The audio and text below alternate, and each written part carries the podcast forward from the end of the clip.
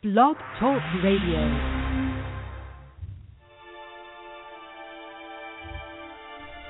Challenging, thought provoking, insightful. This is God and Country, the collision of faith and politics, hosted by nationally known speaker, Reverend Dr. Shawn Michael Greener. Not your typical Rev. Dr. Shawn is a proud military veteran, former law enforcement officer, and founder of the internationally regarded Executive Protection Team. Through counseling, elite life coaching, and national speaking, this ninja pastor tells it like it is.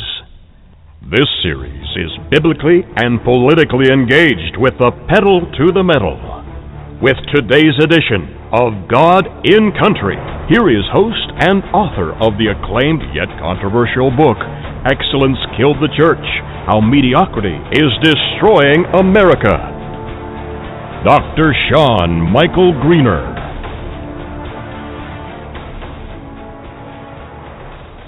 I don't even know who he talking about. Shawn Michael Green up in here. Ain't no Shawn Michael Green up in here. I'm sitting in a chair. This chair is uncomfortable as I'll get out too, y'all. I can't barely sit in it. Am I well even stand up. Tell you this right now. The man not even here. I'm walking around, looking around. I'm trying to empty the trash up in here. There ain't nobody even here. The light on.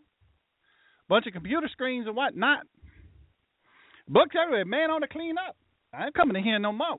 The man is messy, and I ain't trying to clean up after all this. Mm-mm. I did not sign up for this. What's this up on the screen? I ain't trying to snoop. What it says? Sunday, no, Monday with the ninja pastor. The collision of faith and politics. Well, that that's messed up right there. You know that is. Just say here how to begin. Again. Starting to finish. Now that don't make no sense. That don't make no never bit of sense, not even a little bit. My grandmama didn't. She made more sense than that. She went to the fifth grade. Who this fool is? Ninja Pat. Nin, what?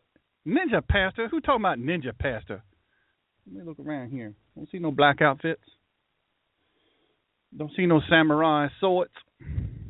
Ninja pastor. Don't even know what that means. Hmm. Let me read on here. They got on the screen. I ain't trying to scoop. Snoop. I ain't trying.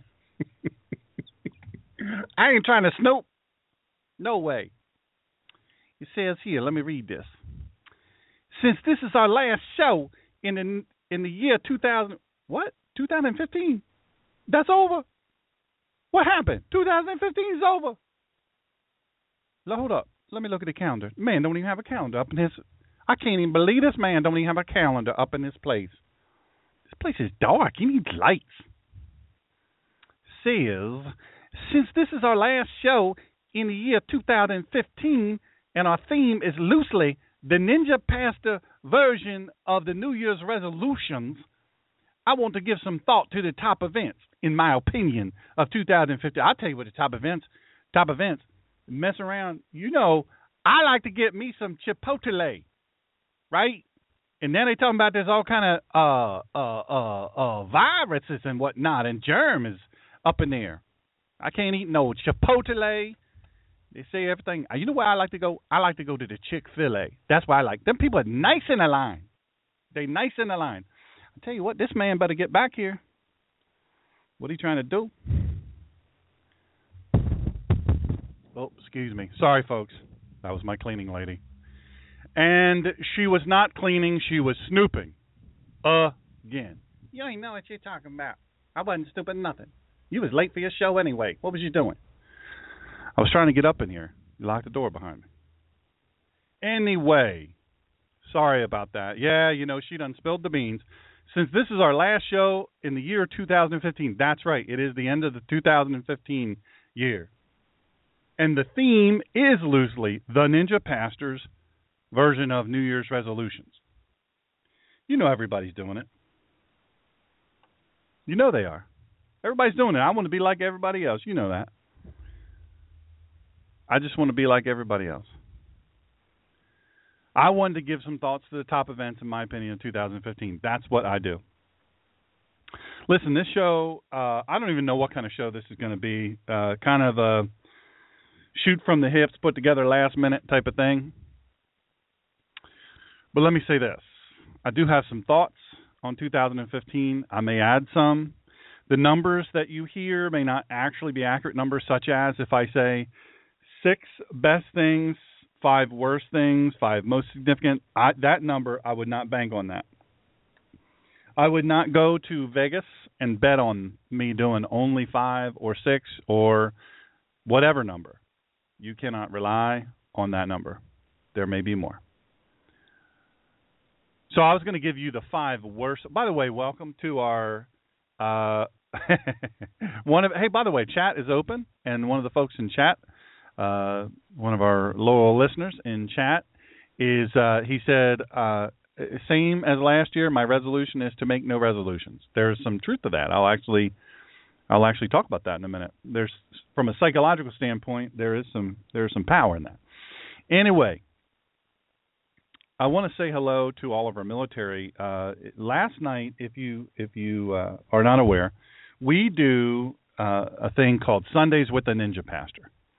Sundays with Dr. Shawn, and it's one hour. It's commercial free, and we did that, and the response has been off the chain. I don't even know what to even say.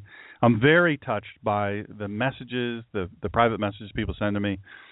It's very very touching, and I and I really appreciate it. But one of the cool things is now we have folks listening not only in the United States of America, but we have folks listening all over the world. Belgium, France.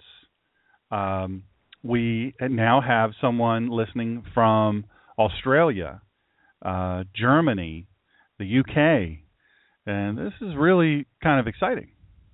It's it's uh, it's really kind of cool. So we're going worldwide Mr. Worldwide.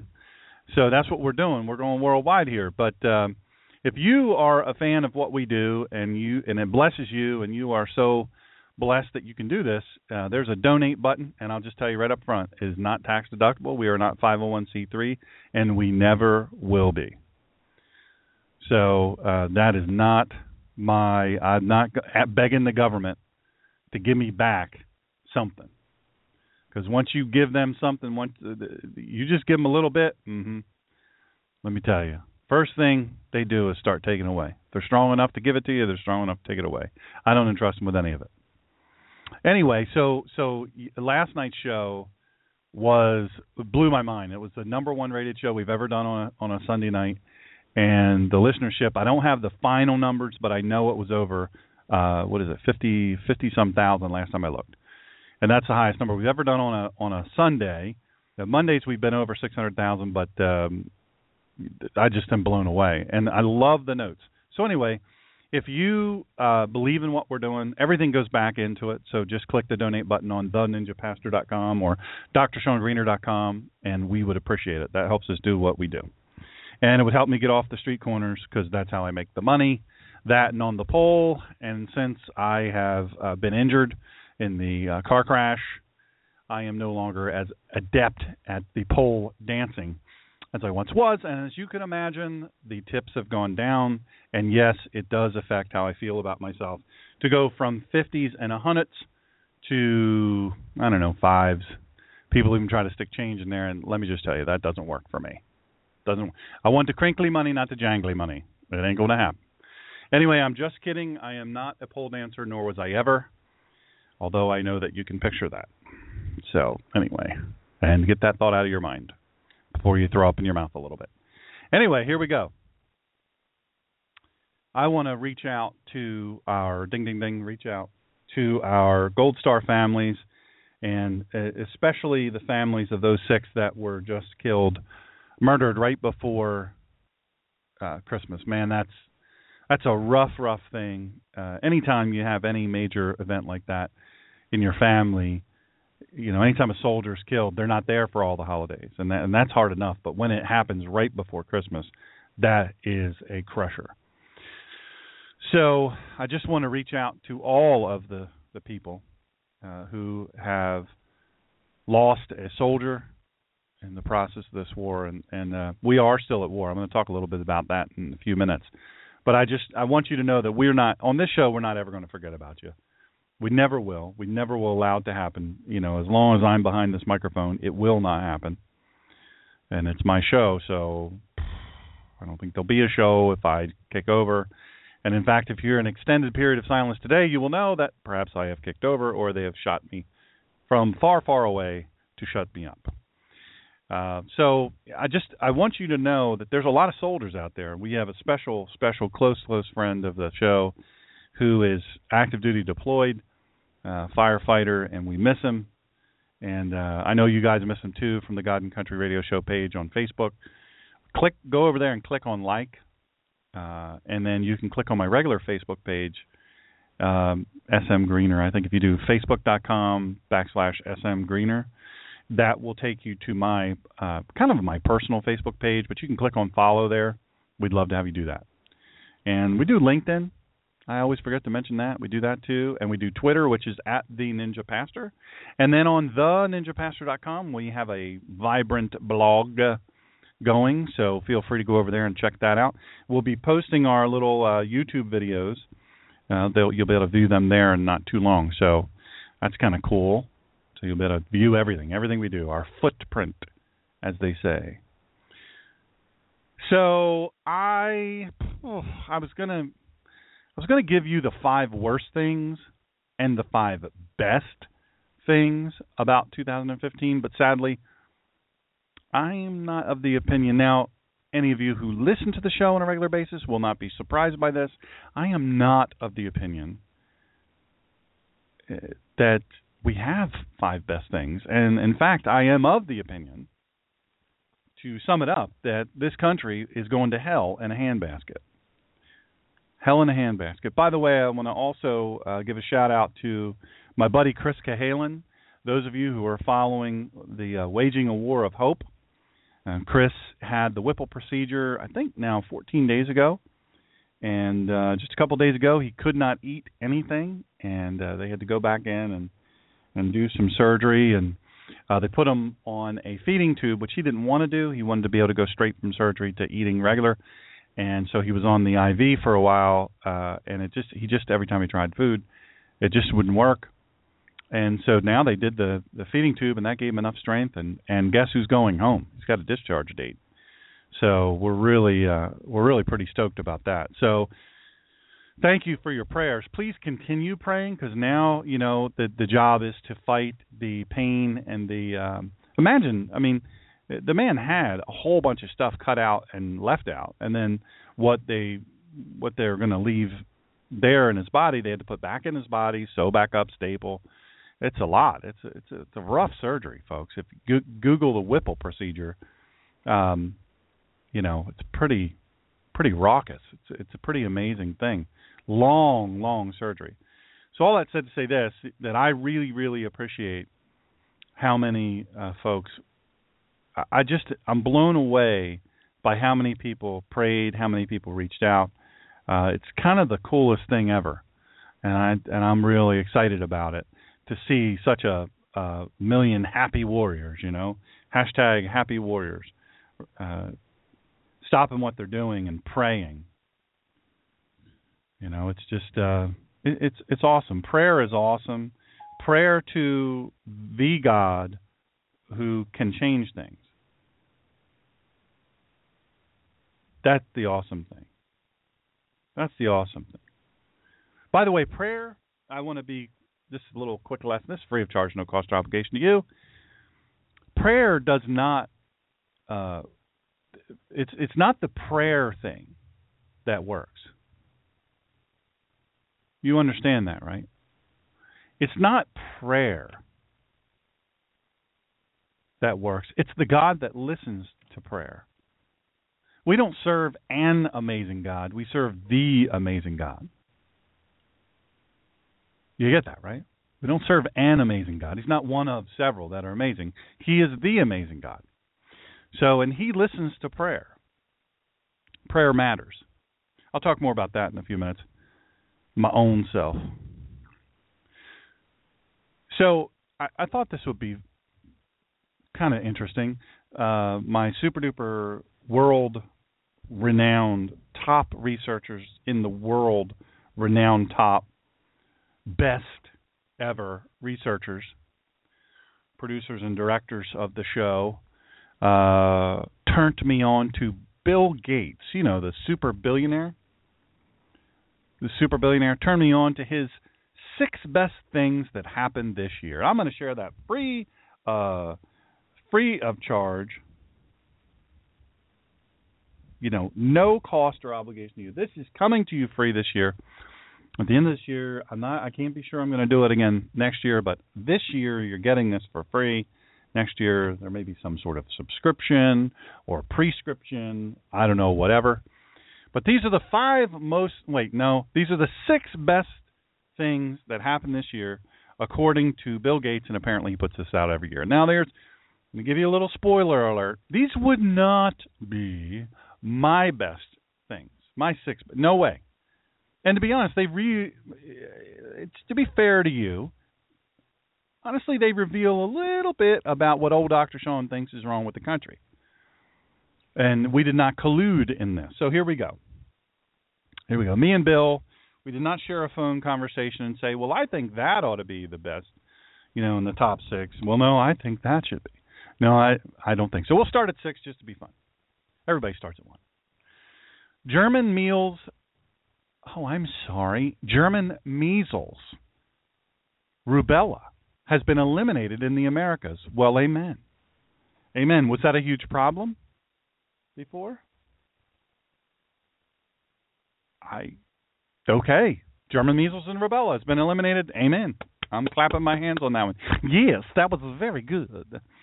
So number five, I don't have much to say about that. German measles. Who's against that? Well, no, I don't think that's very good at all. In fact, I think German measles and rubella is probably a good thing for this country and the Americas. In Americas. So number five, we'll just skip over that. I think he just said, "Look, I said there would be six, and now I got to make up one."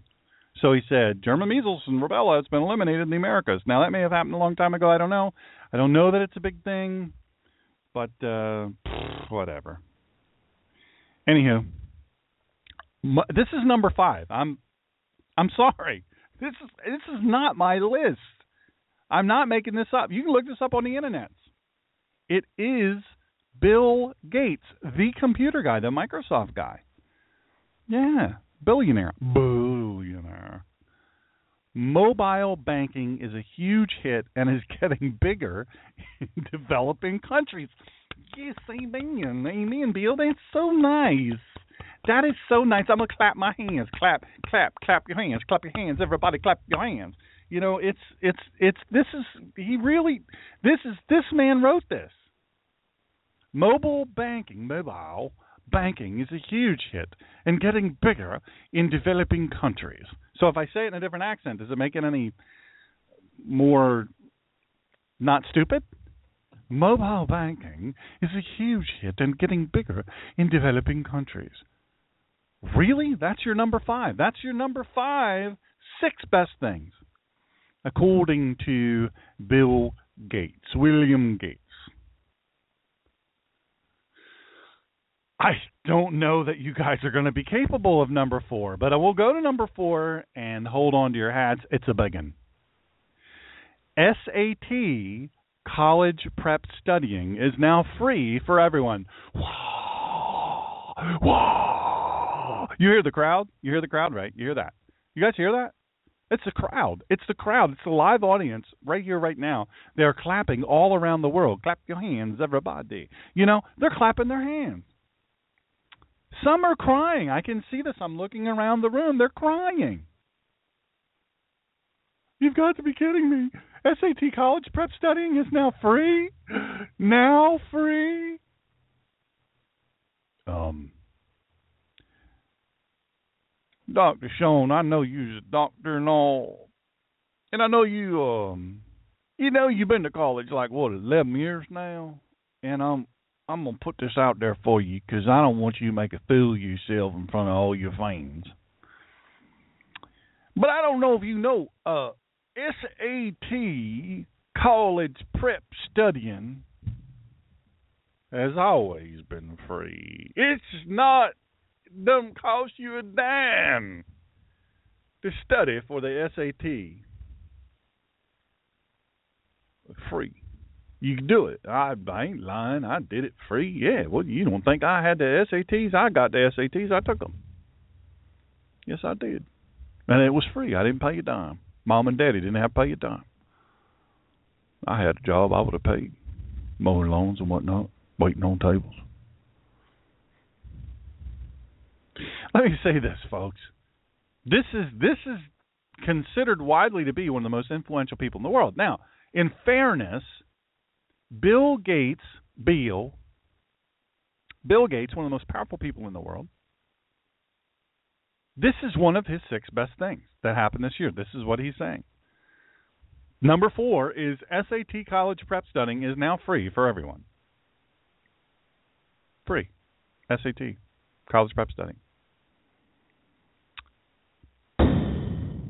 We're making the SAT college prep studying accessible to the disadvantaged, the disenfranchised. What's the other word I use? I use another word all the time. I can't think of what it is, but you know that's what they always say. By the way, folks, Baltimore is about to explode. Chicago is about to explode. Uh, you know, cops running around killing everybody, trying to kill people. Now that darn Freddie Gray, we got to get him off the streets. So let's just kill him. Well, what are we going to do? How are we going to do it? Well, everybody's got cameras. Let's put him in the police car. Let's handcuff him. Underserved. Thank you. Thank you so much. My listeners are the smartest people in the world. The underserved. SAT college prep. And since we're bringing up Baltimore and and and Chicago and I don't know Washington D.C. and Philadelphia in Wilmington, Delaware, you know, all led by liberals, Democrats. And yet they still have so many underserved that they all big fist bump to you by the way. Um sorry, I can't help it. This one chokes me up. He actually puts on there, well, now SAT college prep studying is now free for everyone. I swear it's on the list. Here's the thing Baltimore, Baltimore, Chicago, Philadelphia, Wilmington, all of these places, all run by Democrats, all liberal Democrats, all struggling to say, well, I'm more liberal than you are. And one of the biggest liberals, certainly one of the wealthiest liberals in the world, one of the top 10 wealthiest people in the world, actually on his number 4 out of 6 says that college prep studying. So the under the underserved in in the uh, in the demographic, they are now going to be able to have college prep studying for free. Um, I don't think the folks in that area are exactly um how do I put this delicately? How do I say this delicately? Um are they do we think do we feel that they are not taking the SAT college prep and hence not getting into college because the test costs money? The prep test, you know, the preparing? The practice? Is that why we think that they're getting locked up, you know, 80% of the remember this year if you all were listening. This year I said I told you, you know, where the Baltimore riots, you know, that that district not only is the husband of the special prosecutor yeah, I was going to riot, but now I'm going to go to Kaplan for free to study for my SAT. You've saved my life, liberal America.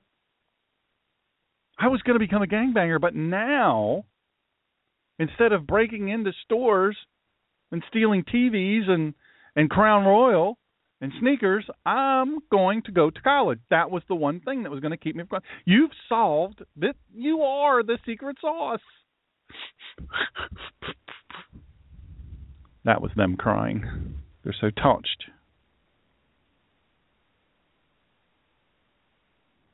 I wish I could I wish I could riot my brothers, but I can't. Why? I'm too busy. I'm practicing for the SAT. It's free now. Did you all know you don't have to riot, you don't have to loot, you don't have to flip cars over and set them afire, you don't have to set buildings ablaze? No, because now SAT college prep studying is now free for the underserved. And you see, before I talked like I was from the hood, but now because it's free, look what it's done.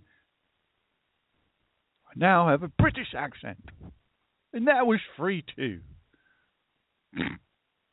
Anyhow, so you know the uh, the prosecuting attorney, you know, one the one that didn't mount enough case to uh, for the Freddie Gray deal, uh, and you know where all the riots are.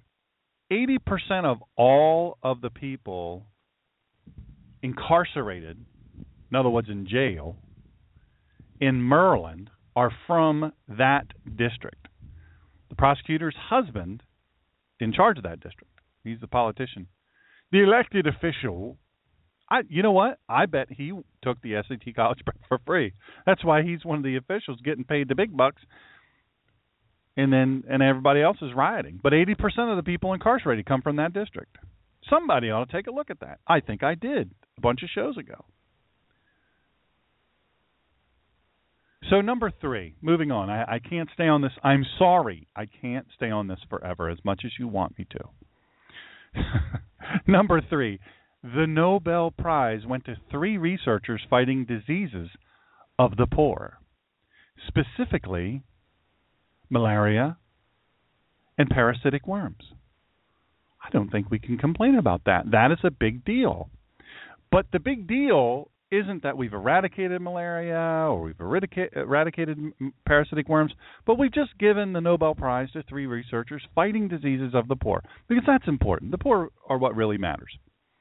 Right? They always have. Number two. Numero two. You didn't know I spoke Spanish, but yes, I do. This show is going to be syndicated, and I know you won't be surprised, but it's going to be syndicated on Desportes, ESPN Desportes. Now, that's a sports show. that's a sports show, so I don't know how many folks are going to listen on that channel, but we're giving it a try. I'm just kidding. Don't go to Desportes and say, "Why are you messing up my my viewing pleasure. I want to watch sports in Spanish. Why? Why? Why do you do this? Anyway. Uh, so, number two, Neil deGrasse Tyson. You know, he's the scientist guy, the big global warming guy, the global warming alarmist. He gives, this is number two, just in case you're just joining us, this is number two of Bill Gates. You know, the billionaire with a B, that's 11 zeros his top six list. This is his top. I'm not kidding you, by the way. This is for real. This is a real thing. This is not made up. Neil deGrasse Tyson gives a. I can't hardly read this. It's just. Uh, perhaps we should go to commercial. Ladies and gentlemen, get a British accent free of charge immediately out of nowhere, even if you're from the hood. All you need to do is sign up for Bill Gates SAT College Prep. It's college prep studying and it's free now, so no more looting. I'm sorry. I just can't get past it. I know it's number four, and I know I went to number three, but I keep going back. I can't help it. It was always free. That's my point. It was always free. Maybe do they give them books now? Ugh, I hated the SATs. Good Lord, I hated the SATs. My land. I was just a boy from Paul, Sussex County, Delaware. You know, one area code in three counties. don't say nothing to him. He's from Sussex County. He don't know no better. but it was free for me. I think I had to pay to take the test. I think it was like forty five dollars or sixty five dollars. I can't remember how much it was. Now everybody's wanting to know what did what did I get on the SATs. You'll be surprised. I took them twice. First, first time 1380, second time's 1450, 50 I think. Yes, I was not very good at math. Not very good at math at all. I hated it. I hated math. Well, not past tense. I still hate math. I still hate it. Why? Because I had a math teacher in seventh grade who was mean and she was she was not a very nice person. She was not a very nice person and she had her favorites in the class and she didn't like that I came from Christian private school. I had gone to I did 2 years in Christian private school. Like it's a jail sentence, you know. Uh but I just come from Christian private school and, you know, she was not very nice. Not very nice. People tell me she's very nice now, but anyway, there was an incident and she just anyway, painful. So back to number two. no, seriously, number two. Don't panic. I'm not going back to the SAT college prep studying. It's now free for everyone. I'm not going back to that. I've moved on. You need to move on. Neil Neil deGrasse Tyson gives a brilliant 272 word defense of science. Defense of science. I love that. An argument for ensuring that science plays a significant role in policymaking. Um, shall I read that again? Oh, where am I from? Oh, um, no, not from England. I'm from Baltimore. So, so whose science is this? Can you help me know what it's science, subjective science? You know, because really what we're talking about science here is Neil deGrasse Tyson did this big thing funded by National Geographic and all these other places and all these ultra liberal people who make so much money from, say it with me, the lie of global warming. Global warming. Yes. You know, if you don't believe in global warming, warming, you're just dumb. You're just dumb. Probably a right winger. Do you know that I know people from the left who don't believe a bit of the global warming crap? And you know, I, I think what was it last Monday? I talked about um, President Obama. He was on um, the Survival Guy. What's his name? I like the guy. He's got got a bunch of stuff. He's a Christian. He's, he's very uh, very out Christian, unapologetic. Bear Grylls, yes, thank you very much. Uh, he he really, really, really. Uh, I like the guy. He's a good guy. But the president was on there, and clearly, what this was about, president being on his show, uh, survival show, is to uh, ring the bell for global warming. And they showed this glacier, glacier, as uh, Bear Grylls said, and Bear Grylls made the statement that when you became president in 2008, this was 800 feet 800 feet or 800 yards longer, the glacier, but I'm sorry, it has shrunk. Because you and all your hot air being spewed like a poison from your mouth. Anyway, yeah, it's funny. We elect people, but government approved science scientists make laws. They're the ones that really make the laws. That's what they're saying. Hey, man, um, we should ensure that science plays a significant role in policymaking. By the way, if you're dumb, if you're not smart enough to figure out the whole global warming thing, if you're dumb, guess what you get? You get free SAT college prep studying. That's free for everyone. So put down the Molotov cocktail, take your hand off the police car, and by all means, put your rocks down and that bottle of MD 2020. Put it down. Don't break it and get you some SAT on and get a good job. That's why you're out writing, because you don't have a good job. Drug dealing makes so much money. So much money. So Neil deGrasse Tyson, this is number two according to Bill Gates that he gave a brilliant 272 word defense of science, an argument for ensuring that science plays a role, uh, I'm sorry, a significant role in policy making. So, what we really want is we want to elect people, but the government approved scientists should make the laws. So the so the government approved scientists, as long as you agree with us, we, whatever our agenda is, which we know of course what that is, you should make the laws. But if you're too dumb, you can get that free SAT test prep, but not your representatives who are elected should make the laws. It should be the scientists who the government approved scientists. I don't know how you get approved. I should call myself a scientist. That's really swank, by the way. I'm a scientist. Um, I practice science. So number one, anybody curious? Anybody curious? Because it's building, right? It's the I've got you building now. it's very exciting. Very, very. Are you ready? I think your head might explode. Mine almost did. Some might be questioning whether perhaps it did, and then I taped it back wrong, and I didn't get all the, I didn't get all the the brain guts back in. Hence my craziness. So you ready? Here's number one. Let's not. Um, oh yeah, procrastinate. Africa went a year without any new polio cases. Now here's a little fine print for you.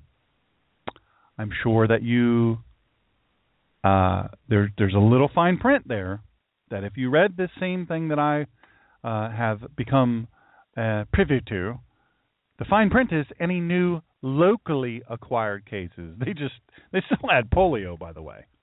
Africa, they still had polio. It's just, you know.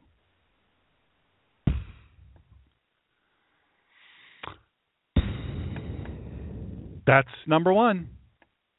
Africa one a year without any new polio cases. Now, let me say this: they still have polio, by the way. Any new locally acquired cases? They they still have polio. Just FYI. Let me say these aren't bad things, and I don't want you to think because I poked fun. I think the SAT college prep one. I think you can agree. I think you've picked up on that one. Really gets on my crawl. Mobile banking that gets on my crawl too. Like he makes this. This is in his top ten list. This is a billionaire. You know, he doesn't go to the bank. He doesn't get on his little smartphone. Anybody ever wonder if the dude walks around with an iPhone? I bet he does. I bet he does. I bet he has his engineers and stuff make him a case around it to make it look like one of his one of his Microsoft products. But I bet he does. But that's the other thing. Number five, mobile banking is a huge hit and getting bigger in developing countries. Really? We're jazzed about that? That's a big deal. I don't know. I don't see a lot about America here. Not a lot. I'm missing it. I've reread it. But I'm I am going to confess to you these aren't bad things. They just reflect a liberal elitist bias a liberal elitist ge- agenda that doesn't take into consideration where our rural it, look where is this guy living oh i know in a 51,000 square foot mansion one of his several houses am i do i have a problem with that nope i do not have a problem with that you know how many people this man employs you know how many people this man's put through college made billionaires and him own self It's a big deal. These aren't bad things. But this dude is a liberal elitist, and it doesn't take into any consideration where our world really is. I'll say it again SAT prep has always been free, for Pete's sake. Mobile banking for the poor? Yeah, because they're walking around going, you know, I wouldn't be poor if I had mobile banking. If I could just go on my cell phone from Barack Obama, if I could use that Barack Obama cell phone, I wouldn't be poor if I could do my banking. But what makes me poor? This is what makes me poor. Going down to the bank, that makes me poor. If I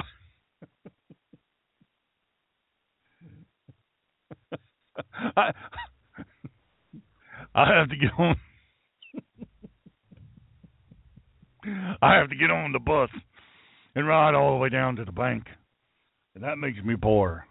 Think of all the money I lose, all the riding and walking and whatnot. If I could just be in my house and bank on my phone. And I wouldn't have to be doing this at all if I had a free SAT prep. Vaccinations for all. First of all, vaccinations. This why does this man push vaccinations so much? Why is he wanting to put a needle into the world's arm? But one of these days I'm going to have my friend on here. Her name is Pam Corner. She she is a a mom. She is a friend of mine who was diagnosed stage 4 uh, uh non-Hodgkin's lymphoma and she beat it and uh, I said then if anybody's going to beat this, you're going to beat it. And she had a great faith in God, and and now she's you'll never have kids. She's had kids. Uh, she was still doing chemo. I think she just finished chemo. She ran a marathon for Pete's sake. She's she's a beast. She is an absolute beast. Um, she has become an expert on vaccinations. I have another friend that's a super super uh, contributor to the show, and and uh, you know, I don't know. It's this vaccination business is I, I'm I'm nervous about it. Yeah, let me let me just say this. You know, the the whole SAT prep mobile banking. Yeah, I don't I don't have no water, uh, and I don't got a pencil or nothing, but I can pay online for um for uh can I buy pot online? Is that legal now? Because I now have online banking. I'd like to buy something online, maybe pot or some kind of thing. I don't know what I'm going to buy. I'm going to buy something. I'm order from Amazon. You can buy anything from Amazon. Oh, me pay for my own heat? Oh no, can't do that. Me pay for my own phone? Oh no, can't do that. So I'm I'm gonna I'm gonna try to talk these people. They're not into being on the radio or being up front and uh, you know, in in front of the the crowd. Uh, but they're very articulate people, very knowledgeable, and I'm, I'm talking to them, get them on here, and, t- and tell you their experience dealing with vaccinations and what they've learned, and not just from sitting on the internet and reading all kinds of goofy. You know, you can read goofy stuff on the internet. You really can. And some of it is very appealing. It sounds really real, but it's not. It's not. It's not. Anyway, hey, listen here. I just want to say this about that. You need to understand that I, I do poke fun some. Um, I am a fun poker sometimes, but in all seriousness, come on now, folks. Those are stupid. Those top six, those are stupid. Those are that, that's from a guy who's a billionaire and don't have no idea, none whatsoever. None. None. Hey, hang with me. We'll be back. About a minute. Well, maybe two minutes, maybe three.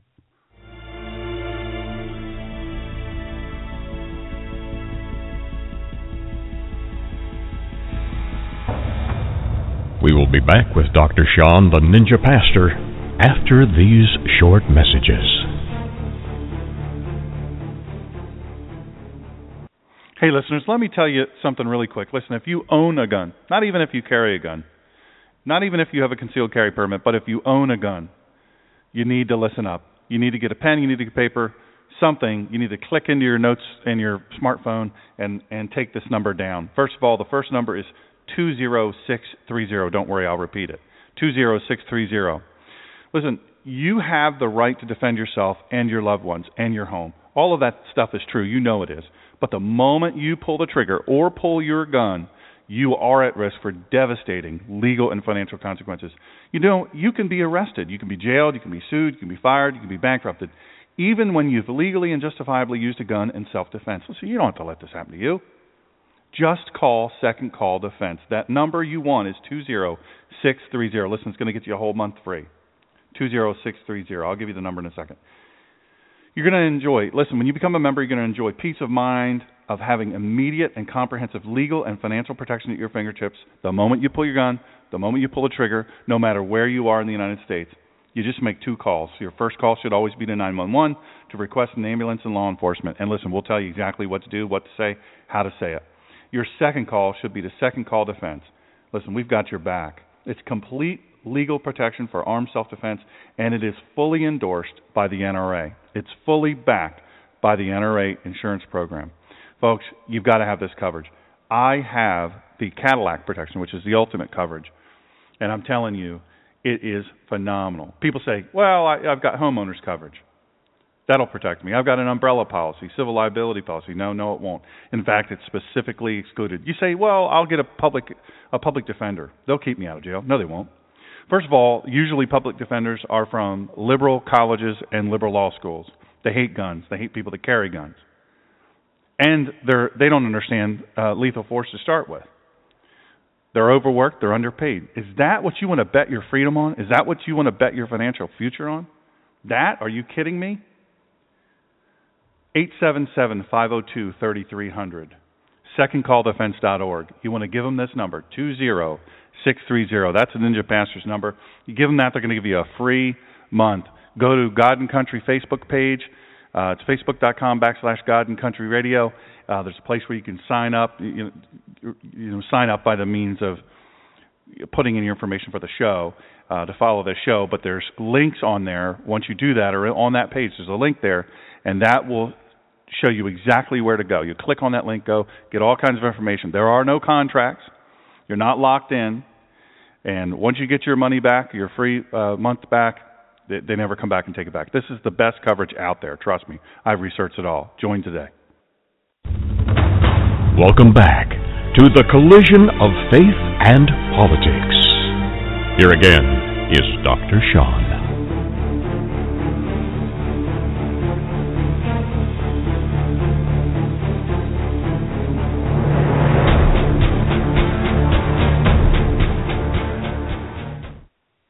While we're on the super rich lists,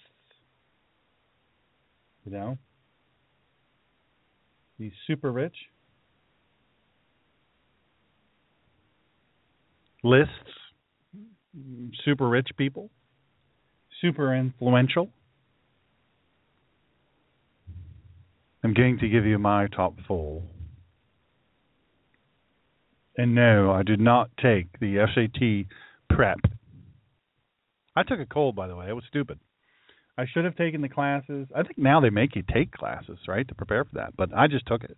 It was last minute. I didn't have a book. I didn't have any of that stuff. I just went in and took it, and I didn't know what I was in for. Anyway, my top four. This is bad stuff, by the way. I'm going to give you the bad stuff. I this is my top four, by the way. This is super influential. Me I am super influential. Not even close. ISIS. And and specifically I think the worst part of this is the reluctant acknowledgement by all thinking people that we are indeed at war with Islam. And that they won't acknowledge that we're losing. We're getting our butt kicked. Listen, we're not even in the playing field. We're not on the playing field. We're not even in the game.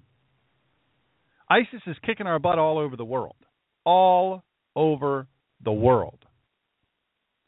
And the alleged thinking people, you know, the people on the left, the the, the Bill Gates and otherwise, refuse to acknowledge that we are indeed in, at war with Islam, the ideology that is Islam. Oh, you're such a racist. All right, idiot. How am I a racist with an ideology? Racism has to deal with color of skin, race. That's why they call it ism racism.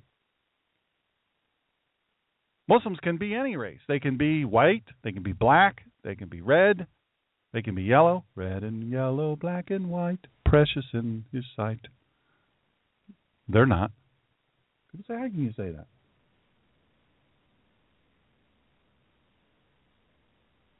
You know, I would say these are these are significant events in 2015. And for me, the biggest thing is look, we we need everybody to realize We need everybody to put an oar in the water here, right? The reluctant acknowledgement by all thinking people that we are indeed at war with Islam. And here's the caveat. Here's the money shot. We're losing. We're getting our butt kicked. We're not losing some, we're losing a lot. You tell me how six soldiers can be killed at Bagram Air Force Base, Bagram Air Base in Afghanistan. Why? If we're not going to be there in the force that we need to keep our people safe and to be effective, then good lands, people. Why are we there? A lot of really good people were murdered in Afghanistan. For what reason? For what gain? Heroin is even more than it ever was before. It's even more plentiful.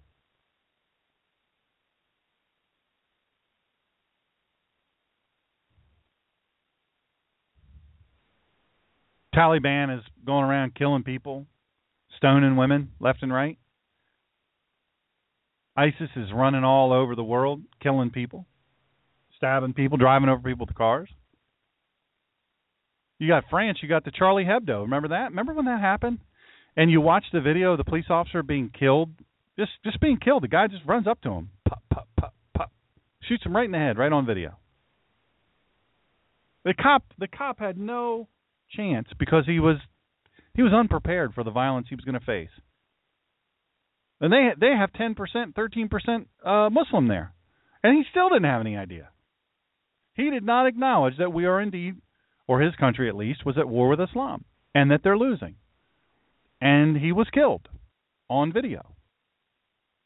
Charlie Hebdo. Why? Why did they attack there? They say it's because you draw a picture of Prophet Muhammad. Anyone make fun of Prophet Muhammad, we kill. So they went and killed him.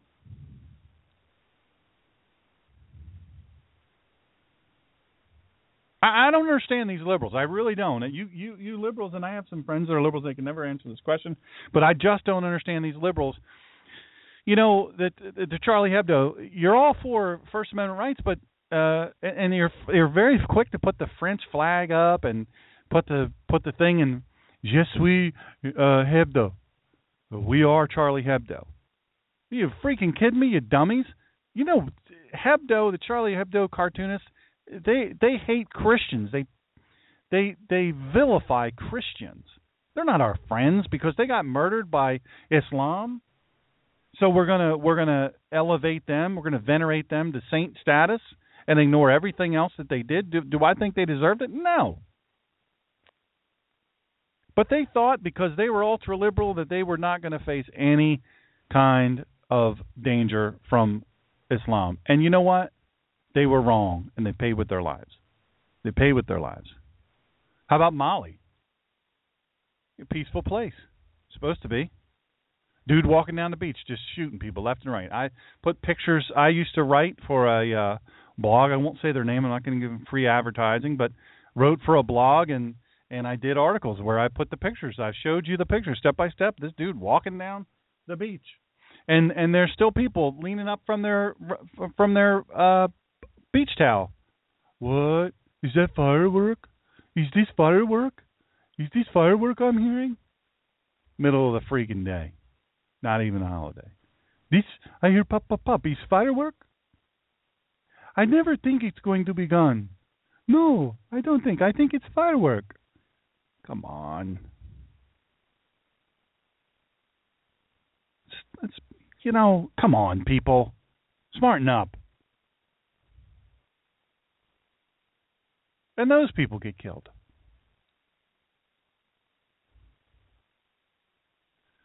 And then back to Paris. We go back to Paris and we see, you know, I did a whole show on this several weeks ago. I, I did a whole show on this where I talked about what was really going on. You should go back and access that.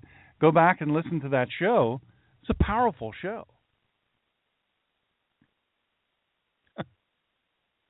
Big devil worship song going on. When the shooters just start opening up, the murderers, the the, the Islamists, started opening up, just pop, pop, pop. Originally, we think it was firework. That's why we don't worry. It's firework because uh, guns are illegal, illegal in France. We don't have guns, so we think it's firework. Smart enough people. So then let's travel across the pond. Let's go to Calif- California, to the left coast. San Bernardino, place where they help developmentally disabled kids. And, and these two people that work at this complex, are the one, Muslim, who's on the radar allegedly of our government. You know, our government's not here to protect you. You know that. If you listen to the show, you would know. Go back and listen to that show, free of charge, no cost or obligation to you. While you're at it, go to the blogtalkradio.com backslash the ninja pastor. Click on subscribe. I know my listeners don't typically subscribe to stuff because this show is a little bit more uh, kind of in your face than some other shows. So they don't want to put their names down because they think their name's going to get sold or put on a list. I get that. I totally get that. I get your fear. I can tell you I won't ever do it. I won't ever sell your name. So San Bernardino, you know, these these people who were on the watch list, they are, you know, this chick lies on her application. Well, let's let her in. Well, heck, she's probably a nice girl. Can't be angry at her for what she put on her Facebook because we're not allowed to look at the Facebook. Yeah, I know. She said that she was going to kill everybody and kill a bunch of white people, and she was gonna she was gonna shoot up a bunch of folk. But you ain't allowed to look at that, so do you get what I'm saying, y'all? Your own government knew it. And they said, you know, we're not we're not allowed to look at their social media. So we couldn't legally know that she was, you know, pledging jihad. Jihad. Look, man, we're losing the battle. We need to be honest and, and, and true about it. We're losing the battle. And I'll tell you the truth, we got no hope if we don't smarten up and go, you know what? What we're really fighting here is Islam. What we're really fighting here is Islam. That's what we're fighting. Well, it's the moderate Muslims. They don't like it any better than we do. Really? Yeah, they're speaking out now. Show me. Show me the mil- look. If this if this is such a small amount, if this is such a minority, why would the majority, if they're in the hundreds and hundreds and hundreds of millions, why wouldn't they speak out? What are they afraid of? That the ultra tiny minority that doesn't matter at all is going to kill them? Why would they? Why would they be afraid of that? Why would they be afraid of that? They wouldn't be.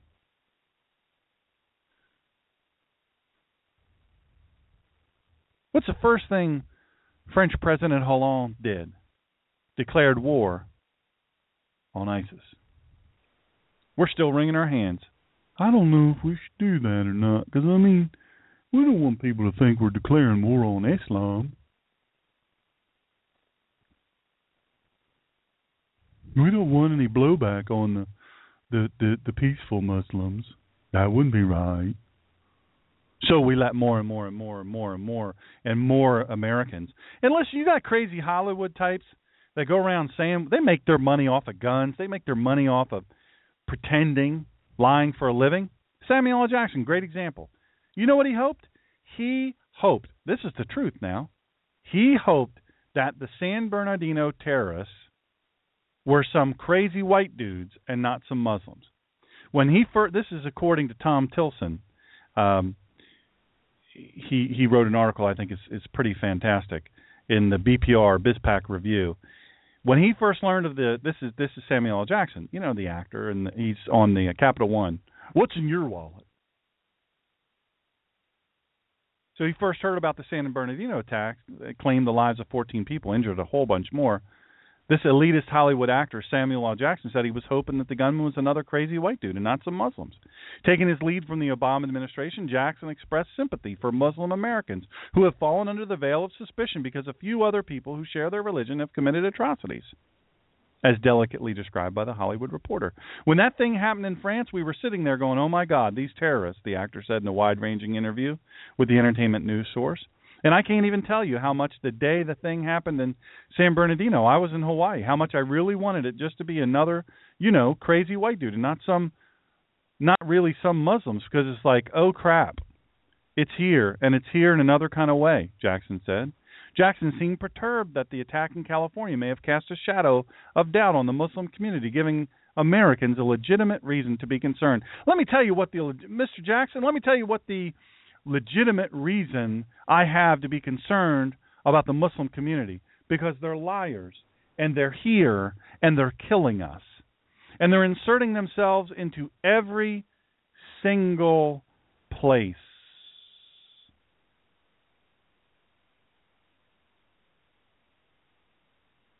And they're going to kill us. First chance they get. And you want to know something? They don't care if they die, too. They do not care.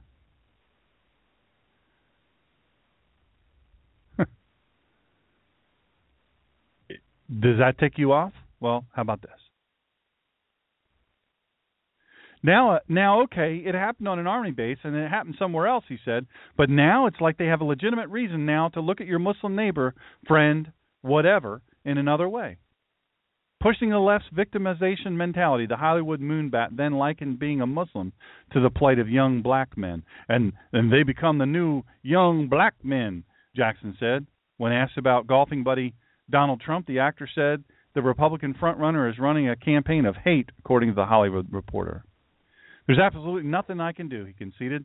There are some other people who aren't as open about what he's saying that are running also, you know, that are just as crazy that have just as much ill will toward the common man and not just the common black man.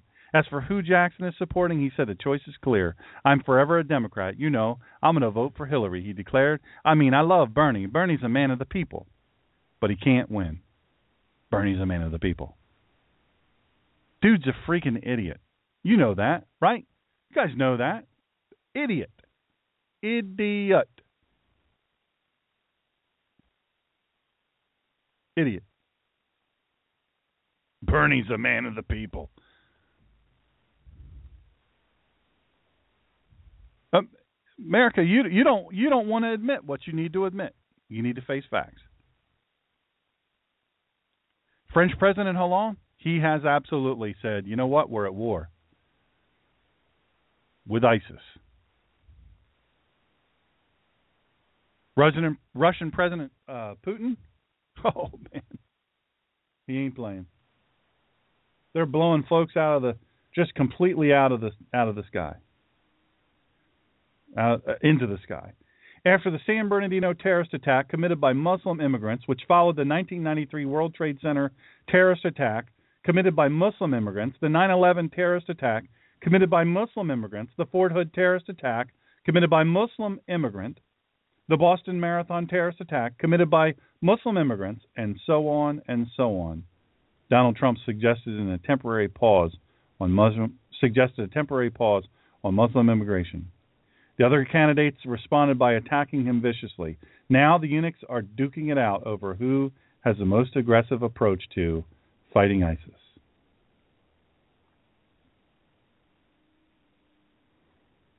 Listen, even the candidates except for two, because that quote by Ann Coulter that didn't that didn't cover um, Ted Cruz. Honestly, Ted Cruz is very clear, very very clear on who we're fighting and what he'll do. He's my guy. Make no secret of that. Putin, they know. Russia knows what they're dealing with. They've been dealing with it for a long time. Hollande, he knows now. Too late. 13% of your population is Muslim, you're in deep trouble. And they all get in checks. If I were a French person, if I was living in France right now, I'd be so mad. I'm telling y'all, I'd be so mad. Here's a news flash. The people in the United States of America, the Muslim people, many of them getting checks from you. How about the bomb clock kid? You know, he wants a check. He wants a $15 million check because of his unlawful arrest. He's afraid now. Folks, if you don't understand that that was a dry run, that that was a test, then you're a fool. You can't be helped. Folks, there are Muslim sympathizers in our government, obviously. President of the United States invites him to the White House, this Ahmed, the bomb clock maker. You have to understand at some point, you have to accept. You have to accept that ISIS is Islam and Islam is ISIS. There's there's there's no separating the two. Stop with all this. Well, there's you know hundreds and hundreds of millions of you know peaceful Muslims that would never ever take up arms. How do you know that? How do you know that? Well, we can't be do what we did to the to the Japanese during World War II. Why? Because that was a horrible statement of America is not about that. America is not all about interring people because of the color of their skin. We're not. But if your ideology says that you got to blow us up, that you got to cut our neck, cut our heads off, that you got to bury women up to their neck and stone them, that you can't ever swear. You tell me why in the world we would put a Muslim in any form of government when you can't swear to uphold and defend the Constitution. ISIS is Islam and Islam is ISIS. Deal with it. And this bomb clock kid, Ahmed, come on. As far as I'm concerned, that was a good thing. You know why?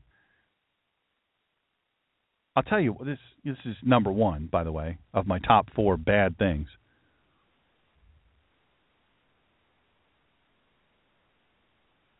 The reason the Ahmed thing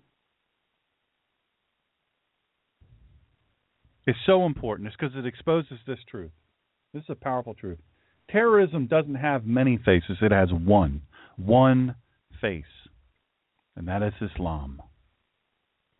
And the bomb clock kid has exposed all of the sympathizers, many of the sympathizers in our government. Now he lives in Qatar. And again, in my number one, to support my number one, which is the reluctant acknowledgement of by all thinking people that we are indeed at war with Islam and we are losing, is the ridiculous Iran air quotes deal signed in July. Folks, you should be at the gates of the White House banging. Well, apparently you can just walk right in. I don't know what the Secret Service is doing, but apparently not protecting the president and the White House. I don't know. People are walking all around there, jumping the fence, getting all the way inside. I don't know. There was a time where you jump that fence, your feet hit the ground, you're getting the round through your head.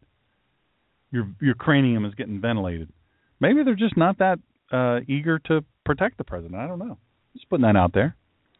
But this Iran deal, everybody involved with this Iran deal, every single person, seriously, every single person ought to be tried and hung for treason, including the President of the United States of America.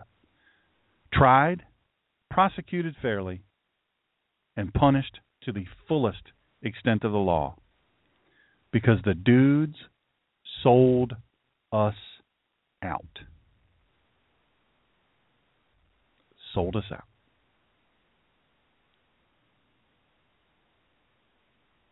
You say, well, you know, they said they're not going to do anything to us. They said they're going to obey. Really? Because during the negotiations and even the day of the signing of the agreement in July, they were violating the agreement. You get that, right? You get how that's a truth, right? All the while, they're saying we're going to blow America up, the great Satan. We're going to kill Great Britain. We're going to kill France. We're going to kill Israel. We're going to blow Israel into the into the into the sea. And they're vowing to kill us. Even while we're saying, no, they're not. No. No. They're not. No, they. That's brash talk. That's brash. They're not really going to do that. You know, those Iranians, they don't ever do anything like that. They just talk big. They say they're going to, you know, they sit on a huge stockpile of of oil that will last hundreds of years, but they can get out of the ground for I don't know, they could pay 25 cents a gallon for fuel. Um but they, what they really need is nuclear nuclear energy. That's what they need. Come on, smarten up people. Every single US government official involved in this Iran deal ought to be fairly and aggressively prosecuted after a fair and aggressive investigation, and then they should be led to the gallows where they are taken from this earth because they have committed treason. Here's a little quote for you. But the big international news comes from Vienna, where Iran signs a deal with the United States and five other nations under which Iran, in exchange for a lot of money, promises to stop trying to build a nuclear bomb. Notice we said promises to stop trying to build a nuclear bomb. In other words, they were and are trying to build a nuclear bomb. President Obama says the deal makes our country and the world safer and more secure. For his part, Iran's supreme leader Ayatollah Ali Khamenei says, quote, death to America, but he says it in what the US negotiators describe as a softer tone. Did you catch that? Let me go back. Now, this is right after President Obama says the deal makes our country and the world safer and more secure. For his part, Iran's supreme leader Ayatollah Ali Khamenei says, quote, death to America, but he says it in what the U.S. negotiators describe as a softer tone. Do you get that? Are you listening? They should be led to the court in chains. They should be prosecuted aggressively but fairly, and then they should be led directly from the court. Do not pass go to the gallows or the firing squad where they should be shot or hung for treason because they are traitors. That's reality. How about number two? Because this is only a two hour show, I better move on. Race relations. Baltimore is getting ready to erupt in violence again. Right? Because that's how that's how people uh, deal with stuff. That we just we riot, we burn, we steal. Because nothing says freedom fighter like a new pair of sneakers that you didn't have to pay for. Nothing says freedom fighter like $120 worth of liquor that you didn't have to pay for. Nothing says freedom fighter like setting fire to the stores that, that serve your own underserved community. Nothing says freedom fighter like burning the schools that you didn't pay a dime for. Black Lives Matter, criminal enterprise. It should be identified as such. It should be prosecuted aggressively for racism and death threats against white people, white police officers.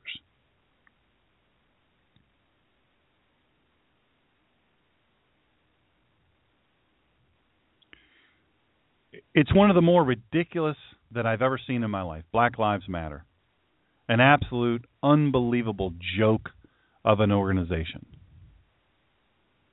You know, uh, a bit ago, I quoted Pam Geller, or not Pam Geller, um, Ann Coulter. And I'm going to quote um, Ann Coulter again. I will not be shooting any Black Panthers this week because I am Kwanzaa Reform. You know, it's Kwanzaa now. Because I am Kwanzaa dash Reform, Kwanzaa Reform. And we are not that observant. Like, you know, um, Lutheran, Reformed Lutheran. You got what you're saying here. Kwanzaa, celebrated exclusively by white liberals, is a fake holiday invented in 1966 by black radical FBI stooge Ron Everett, aka Dr. Maulana Karenga, founder of the United Slaves, a violent nationalist rival to Black Panthers. In the annals of the American 60s, Karenga was the Father Gapon stooge of the Tsarist police. In what was ultimately a foolish gambit during the madness of the 60s, the FBI encouraged the most extreme black nationalist organizations in order to discredit and split the left. The more preposterous the group, the better. By that criterion, Karenga's United Slaves was perfect. By the way, all fact checked, all absolutely true. Despite modern perceptions that blend all the black activists of the 60s, the Black Panthers did not hate whites. Although some of their most high profile leaders were drug dealers and murderers, they did not seek armed revolution. Those were the precepts of Karenga's United Slaves. The United Slaves were proto fascists, walking around in dashikis, gunning down Black Panthers, and adopting invented African names. They weren't even real African names, they were made up names. So many of these names that you hear, look, you can name yourself whatever you want. I, I don't care. Name whatever you want, but don't expect me to take that name seriously. You know, you come up, you you come up, you make up some name, and you tell me it means in African it means strong black woman, strong black man, proud black man, proud. Don't come at me with some kind of bullcrap name that you made up and you're telling me it's an African name because you know what they have now? They have the internets, and I can get Google with the best of them, and you can look it up and see that it's not an African name; it's a name you made up. Not always, but most of the time. So they invent these African names, and hasn't that been a huge help to the black community? It's as if David Duke invented a holiday called Anglica, which he based the philosophy of Mein Kampf and clueless public school teachers began celebrating the made up racist holiday. Whether Karenga was a willing FBI dupe or just a dupe remains unclear. In the category of the gentleman doth protest too much, back in the 70s, Karenga was quick to criticize Nigerian newspapers that claimed that certain American black radicals were CIA operatives, even though it was true. Karenga publicly denounced the idea, saying, Africans must stop generalizing about the loyalties and motives of Africa. Back then it was Afro Americans, that's what you were to say including the widespread suspicion of black Americans being CIA agents. In a 1995 interview with the Ethnic Newswatch, Karenga matter of factly explained that the force is out to get O.J. Simpson for the framed murder of two whites included the FBI, the CIA, State Department, Interpol, Chicago Police Department, and so on. Karenga should know about FBI infiltration. He further noted that the evidence against O.J. did not eliminate unreasonable doubt. unreasonable doubt. Didn't eliminate it. That's an interesting standard of proof. Now we know, and we know this for a fact. This is a fact, folks. The FBI fueled the bloody rivalry between the Panthers and the United Slaves in one barbarous, barbarous, barbarous, barbarous, I don't know which, outburst. Karenga's United Slaves shot two Black Panthers to death on the UCLA campus. Al Bunchy Carter and John Huggins. Karenga himself served time, a useful stepping stone for his current position as a black studies professor at California State University at Long Beach. Look it up, folks. He really is on the faculty there as a professor of black studies. Speaking of which, Representative and now Speaker of the House, Paul Ryan, certainly is right about what a fantastic job his mentor Jack Kemp did in reaching out to all those socially conservative minorities. Look how California has swung decisively to the right since Kemp started all those outreach stuff. Good luck winning California now, Democrats. Back to the esteemed Cal State professor, Karenga's invented. Now, I'm wanting you to understand, to link this so you can understand where I'm going with this, because I'm so confusing and complex, is this whole Black Lives Matter? Same thing. So when you're hearing this, read, same thing. The problem is they're not being financed by the CIA and FBI this time. They're being financed by the left. Seven Principles of Kwanzaa. Here you go. You ready?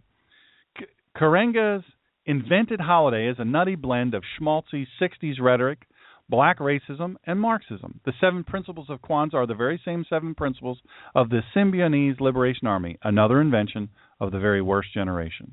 In 1974, Patty Hearst, kidnapped victim cum SLA revolutionary, posed next to the banner of her alleged captors, a seven headed cobra. Each snakehead stood for one of the SLA's revolutionary principles Umoja, Kujichagulia, Ujima, Ujamaa, Nia, Kuumba, and Imani. These are the exact same seven principles of Kwanzaa, and there's something interesting. Kawaida, Kwanzaa, and Kuumba are the only three Kardashian sisters not to have their own show on the E Network. Again, this is an article by Ann Coulter, and she's funny and she's smart. And she's right. Kwanzaa praises collectivism in every possible area of life economics, work, personality, even litter removal.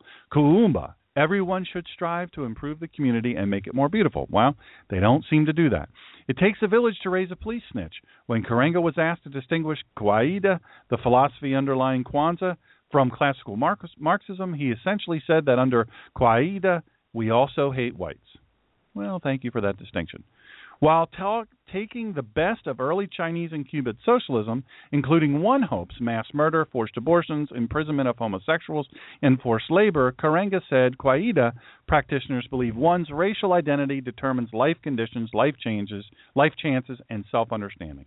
Well, there's an exclusive, inclusive philosophy for you. Kill the homosexuals, imprison them first, forced labor, uh, that's you know your racial identity determines life conditions, life chances, and self-understanding. We're going to do the um, going to do the whole mass murder, forced abortions, all that stuff. We're going to do all that. What do you think Planned Parenthood is for, folks? Smarten up.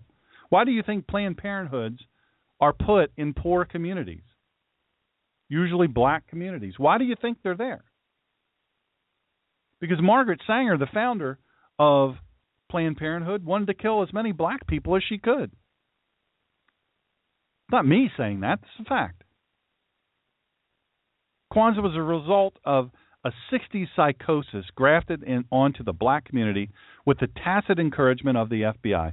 Liberals have become so mesmerized by multicultural gibberish that they've forgotten the very real history of Kwanzaa and Karenga's United Slaves, the violence, the Marxism, the insanity. Look, folks, there's schools in Philadelphia right now celebrating Kwanzaa, having big Kwanzaa deals. Yeah, I'm not kidding you. It happens. Washington, D.C., same thing. All across the country, Kwanzaa, Kwanzaa, Kwanzaa. Most absurdly, for leftists anyway, they have forgotten the FBI's tacit encouragement of this murderous black nationalist cult founded by the father of Kwanzaa. Kwanzaa emerged not from Africa, but from the FBI's uh, COINTELPRO. You sing this to Jingle Bells. Kwanzaa bells, dashiki sell, Whitey has to pay. Burning, shooting, oh what fun on this made up holiday. Hey! Look, only white liberals take Kwanzaa seriously. American blacks, they celebrate Christmas. Merry Christmas, fellow Christians. Kwanzaa's for fools. But you want to know the truth? That's that's that is what we're dealing with here in this whole race relations, Black Lives Matter. We got a black president. We got a black president. Well, I bet that's probably why we've got all this violence because he's only half black. If he were fully black, we wouldn't have these problems. So that's my number two. Wrong with America. My number three, the gay rights agenda and world domination. Come on now. Look, don't hate me because I don't believe in gay marriage. Do I think you should be able to visit each other in a hospital? Yes. You know, there's a little thing that'll cost you on LegalZoom. I'll advertise it for free. Because the issue's never been about you can't get in to see your partner when you're sick. It's not about that. It's never been about that. Some of you might say, yeah, it is for me. Well, guess what? You don't represent the whole group. You tell me all the time that the people shooting up people, cutting off people's heads don't represent all of Islam. Well, I'm telling you, you don't represent the whole gay rights agenda. You don't. It's never been about equality. Never, not ever. Gay marriage. It's not marriage. You can call it whatever you want to call it, but it ain't marriage. And I'm not going to have the, the state endorse it. I'm not going to be forced to recognize it. You want to come with your partner to, to Christmas things and all that stuff? I'm all for that. I will not treat either of you any differently. In fact, I'm going to be kind. I'm not going to endorse your lifestyle because to me it's odd. But that's me. Well, in the Bible. But I'm not without sin. But look, I don't want to have to endorse your lifestyle because that's what it is. It's a lifestyle. I don't understand it, but that's your thing. You do your thing. I don't want to have to see it. I don't need to see it. You understand that, right? I don't need to see it. I don't need to know what you're. There was a thing I watched on ESPN, a super liberal station owned by ABC, see uh, they they did a thing on on gay athletes and they had this 12 year old lacrosse player coming out as a hero because he's coming out as gay his parents are like yeah you did so great we're so proud of you you're so brave let me tell you what Gay is in, man. Gay is in. If you're gay, you're in. Doesn't take any bravery. By the way, the Supreme Court, if you listen to my show several weeks ago, you'll you'll know the Supreme Court, my shows are archived there. It's free by the way. The ninjapastor.com, they're on there. Uh, they're archived on the iTunes. All that stuff. You it's all free. I don't charge you for anything. That's why I say when you click on donate on the ninjapastor.com, that helps us do all this stuff. If you think it's worth anything. If you don't, then you know, they'll buy you a lottery ticket. Kim Davis. You know, this is a woman who never asked to be in the spotlight. Kim Davis, but she got made fun of. You know, the super tolerant left, they did nothing but make fun of this woman, poke fun of how heavy she was. What happened to fat shaming? They poke fun of how she has a bad haircut. What happened to appearance shaming? They poke fun of the fact that she had been uh impregnated by a few different men. She'd been married to a few different men and she was now married to one of the men she was married to and divorced before. What? What? I don't understand it because uh, she's conservative and Christian. She doesn't get to have thoughts and feelings. Somebody needs to help me with this and understand how she was so vilified. How do we put a woman in jail for saying, "Look, I can't sign the thing"? First of all, if I sign it, it violates existing Kentucky law. I can't do it. I can't do it. I cannot do it. I'd be violating the law. What do we do? We allow a judge, a liberal activist judge, to put Kim Davis in jail. We don't go and get in his face. We don't go and, and bang on. We don't do any of that. We don't bang on any walls. We don't. We don't. We don't get in anybody's face. No, okay. Now, Caitlyn with a C. Caitlyn Jenner. Used to be Bruce Jenner. Look, man, I'm going to tell you right now, the whole the whole transgender thing, I I think that is a mental illness. He has even said many many times, "Look, I something something just wasn't right in me."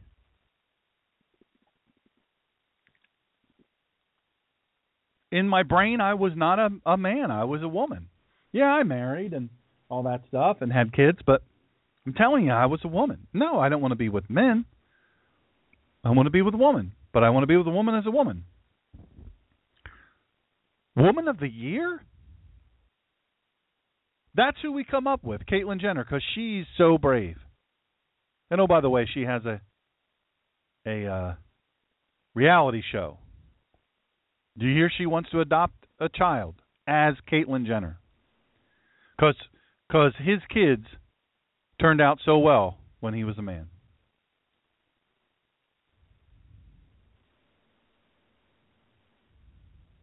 Let me let me say this to you right now. This next one I think you're going to struggle with. And I think it's fair to struggle with it and and it's one that we can talk about a lot. Donald Trump. Now I'm not saying that this is what's wrong with America, but I'm saying it's it's what is happening surrounding Donald Trump that I think is very very interesting because Donald Trump's saying what Americans want to hear. He's saying things that actually they they actually sound like truth. They actually sound like a genuine plan. And uh, you know what? I don't know that I don't know that he can actuate all of the things that he's saying, but I'm going to tell you what, the man gets stuff done. I happen to know his head of security. Been his head of security I think what 15 or 17 years. I know him real well. You never heard a guy speak with with greater admiration of another and respect for another human being than my buddy does for his boss and protectee Donald Trump. He said he's the real deal. And that Donald Trump speaks in sound bites. Why? Why does he speak in sound bites? Why doesn't he give some long diatribe? Look, I like Dr. Ben Carson. Dr. Ben Carson has my book. Uh, we had talked about him writing a chapter of the book I'm working on now, or one of the books I'm working on now. But then he decided to run for president. He's a little busy. Super nice man, incredible surgeon. He's in the top 20 of surgeons in the world. He's a brilliant man, but he doesn't talk in sound bites. Donald Trump knows when to talk in sound bites because he knows TV. He knows how television and radio work. He's smart. He's one of the top in his class. We know what his grades were like. We know where he went to college. We know how he got college paid for. We know what he did. We can read his papers. We can read his business plans. We can read his books that we know he wrote. He's saying what Americans want to hear, and the left, the the the, the left is is apoplectic, but they're trying not to act worried, and the right is apoplectic, uh, apoplectic, and they're they're just losing their minds because they can't believe that this guy who was not brought up in the in the Republican machine, the GOP machine, is at 40 some percent. And they're still saying, a lot of them are still saying it, well, you know, that's not real people. Polls are not real people. We'll see when the people of Iowa have to go out in a snowy, cold day and actually say who they're voting for. We'll see what happens to him. Let me tell you something. No one's ever led like this in the lead up. No one's ever done it. No one's ever done it. Nobody, even Ronald Reagan's, never ever led like this. Are you listening? I'm not a Trump fan, uh, but I think he's performing. I've said this before. He's performing a, an extremely valuable service for the American people because he's he doesn't give a crap. You know what he's going to be if he loses? A billionaire. You know what he's going to get for speeches from here on out? More money. But you know what? He's paid all of his own flights on his own plane. He's paid for all of his own meals. He hadn't asked me for a dime. Paying for it all. Money where his mouth is.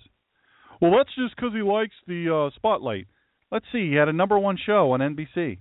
I don't think so. I don't think so. I don't think that he really is running around going, you know, how can I get on TV? I just want to be on TV. He's a billionaire many times over. He doesn't need that. Well, Donald Trump is very full of himself. Really? Well, apparently 40 some percent of the American public's pretty full of Donald Trump too because they're saying, yeah, if the election was today, I'm voting for that dude. And the GOP and the pundits and all the talking heads, the alleged conservative talking heads, man, they're they're pulling their hair out.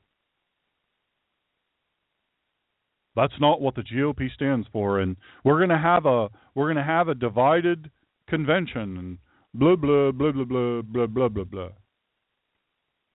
Got to be kidding me.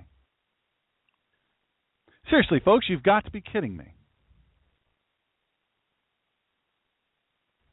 And they're still saying, well, we'll see. We'll see when the people actually have to go vote who are they for. And by the way, Donald Trump cannot beat Hillary Clinton. So why run him? And who do they think can? The GOP staff? Well, Jeb. Jeb Bush. Jeb Bush. He can. Are you kidding me right now? You've got to be kidding me. Put the bong down. Sober up a little bit because you can't be talking fact. Look, I, I, I've made no secret, and I make no secret again here at the last show of 2015 that I am a pro Ted Cruz guy. But I'm telling you right now, any of the ones that are running on the GOP side would be 155,000% better than who's running on the left.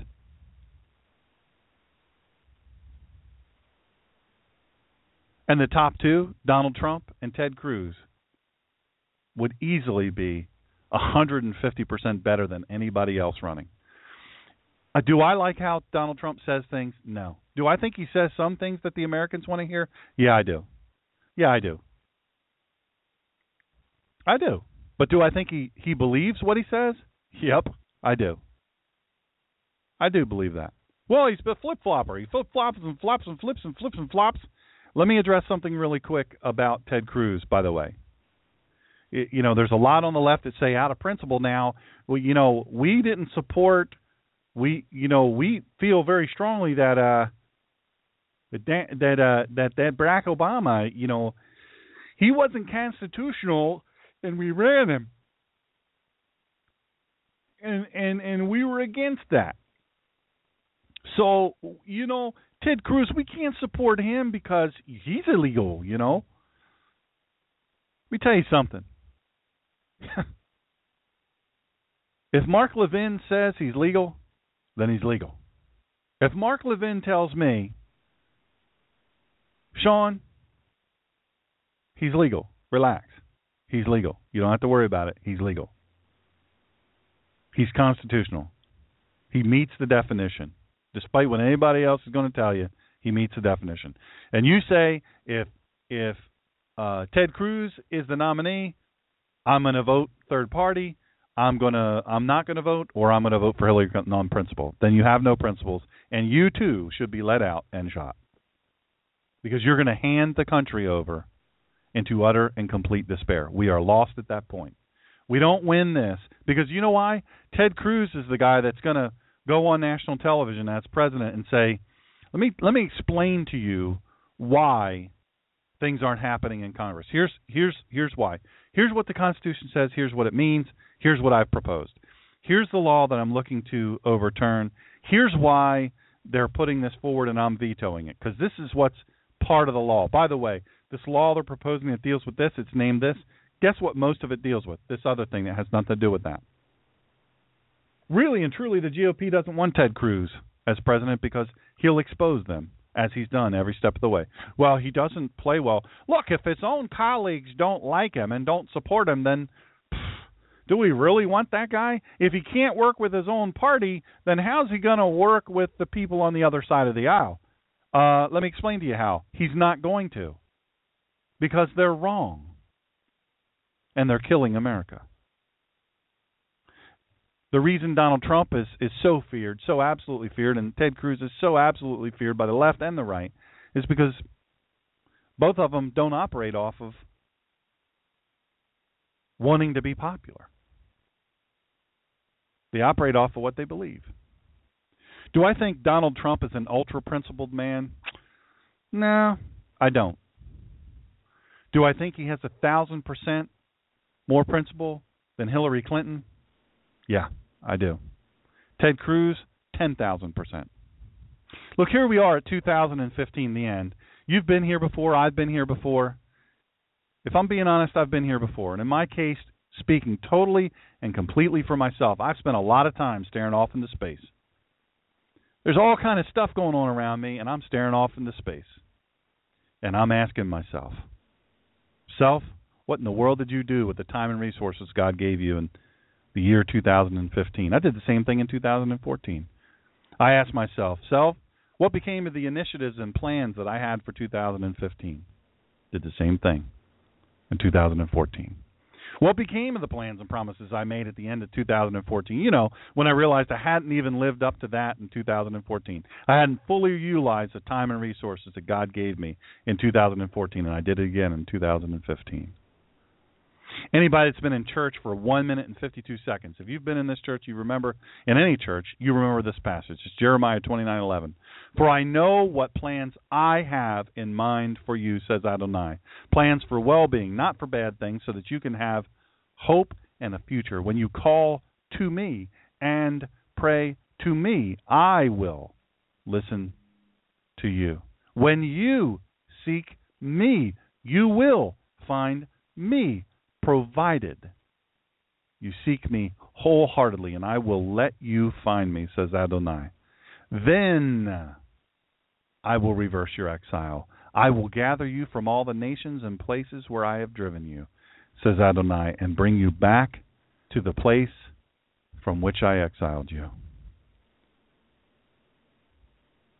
I'm going to ask you an honest question, listeners. The last show of 2000- 15. This is live, by the way. This is not recorded.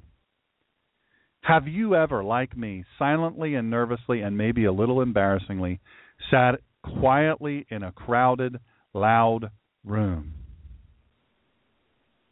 And you're sitting there and you're staring off into space and you're taking an unspoken inventory of your year past and you're trying to figure out what you should do in 2016.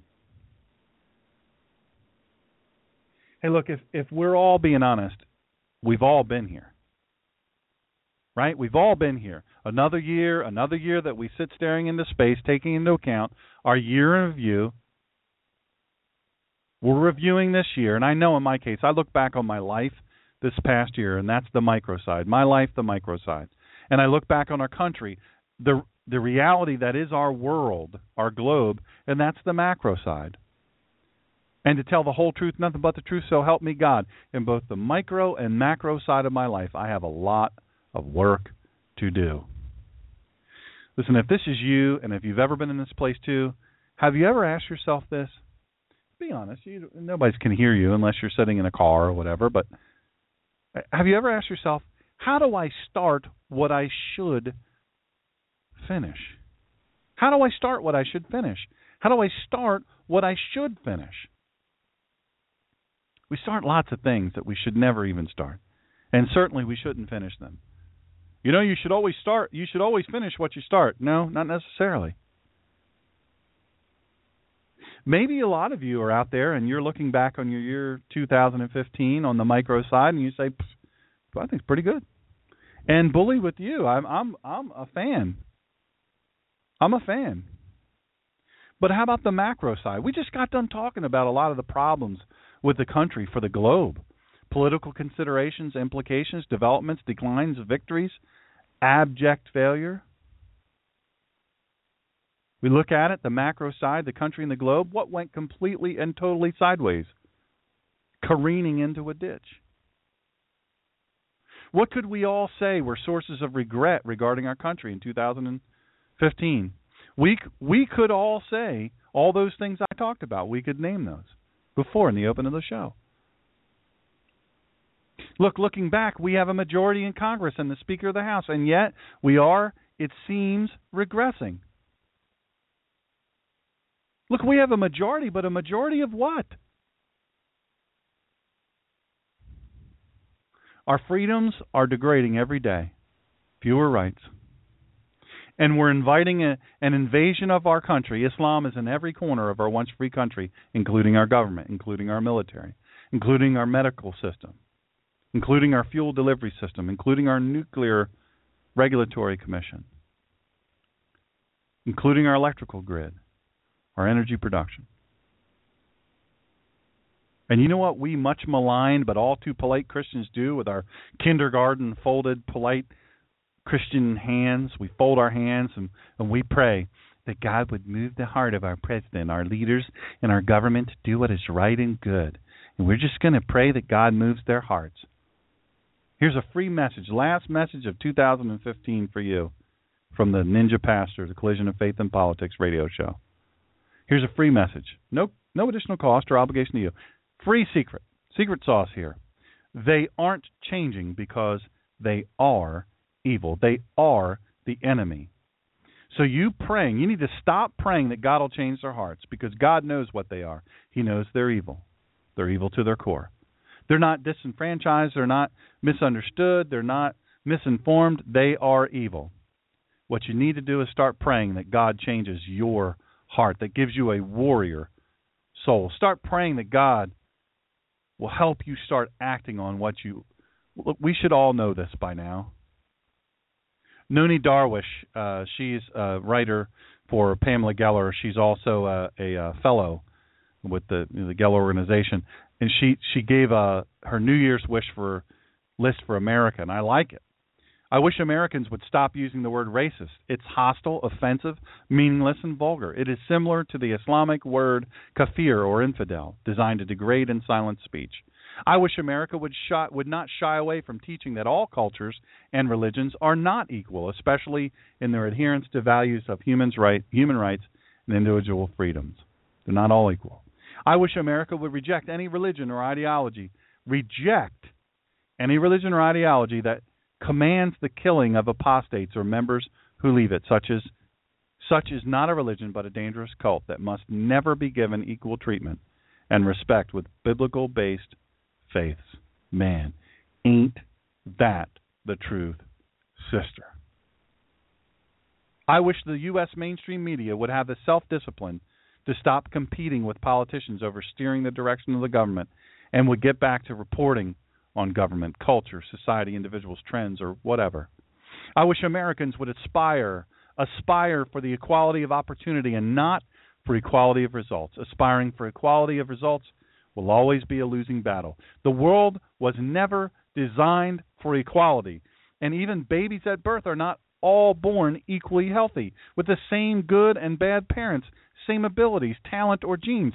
So politicians who advocate equality of results need to be reminded of the good old serenity prayer to accept things we cannot change, courage to change things we can, and the wisdom to know the difference. Nonie Darwish goes on to say, I wish Americans would encourage and train their sons and daughters to value marriage, having babies, and family. I wish American politicians would give up on relying on moderate Muslims and moderate Muslim governments to help destroy ISIS. Moderate Muslims have learned to live with Islam as enablers and defenders and have lost the battle with reforming Islam long ago. I wish that American politicians and media would broadcast the daily threats and reckless statements by Muslim religious and political leaders the same way they report on Christian and Jewish leaders. It would be great if the West held Islamic educational held the Islamic educational system responsible for the incitement to commit terror.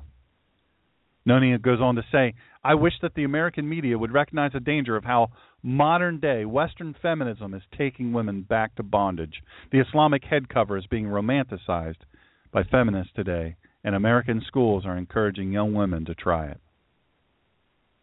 I wish America would treat its citizens as adults who can deal with the truth, make decisions for themselves, and take the consequences. I wish the American that American seniors were given back their important role in the lives of their grandchildren to end western banishment of seniors to live together alone in some permanent vacation or senior homes where they are told they are no longer needed in the family unit. Different ages have different roles and are needed with any group. I love to see parties mixed of all ages.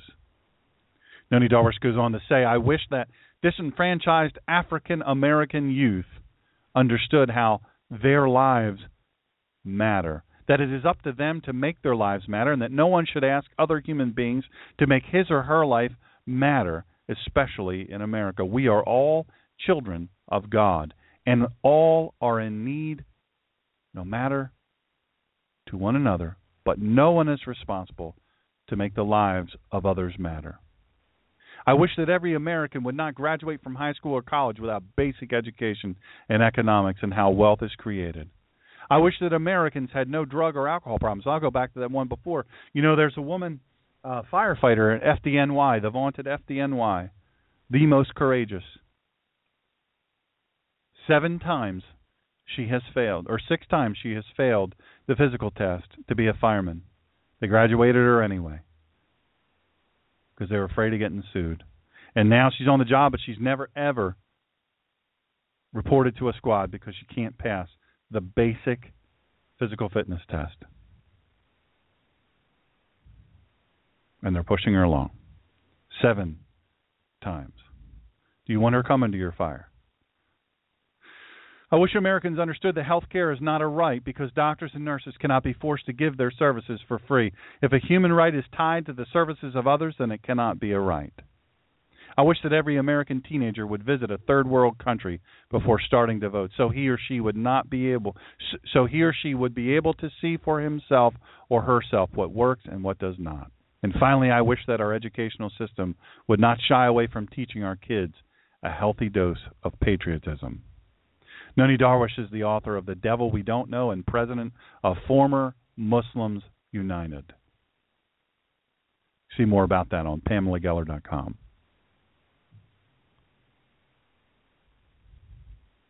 You guys understand this, right?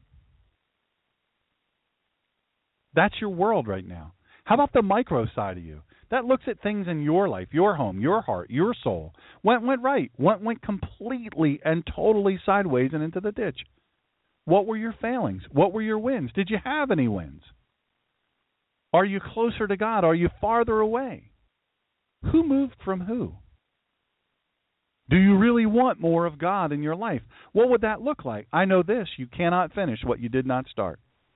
I know this too. You had better not start what you should never finish. And you had better start what you should finish. Now, what in the world do I mean by that? You should start what you should finish. So you say, okay, yes, you're fine, Dr. Shawn, Ninja Pastor. Yes, I want to start. Now, what do I do? So I I suggest this. You know, maybe you know, and there's there's a lot of people out there that have different ideas. Uh, this is these are just some of them. Uh, maybe fasting and prayer to get direction, or maybe making a list of people you admire and going to them and talk, talking to them. Maybe uh, you make this list of people you admire and you write down why you admire them to get an idea of maybe where your heart is being led. Maybe you journal. Really smart person told me to journal. It's helping me immensely. A lot of people were surprised yesterday when I mentioned that on our broadcast yesterday. I just started journaling. I never did it before. And then maybe specific Bible study. Or maybe we talk more about the mental process of choosing goals that you will reach no matter what. Maybe the difference in mindset between list making, simple list making, and life making. You're going to make a list, you're going to make a life. I do something called RPM results, purpose, and massive action plan versus to do list. I learned that from Tony Robbins. He talks about how we always overestimate what we can accomplish in a year, and we always underestimate what we can do in five years. What's that mean? That means that goals worth achieving need to be your goals that you want to keep and pursue as a lifestyle, not just once a year, not just a once a year life. This would be a nice list. Hey, I'll do this.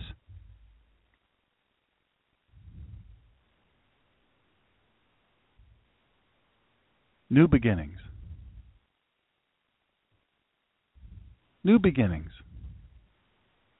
How about baptism? A new beginning. You die to self. Why do Christians only get baptized once? Why is that? Bazinga. We shouldn't. Trick question.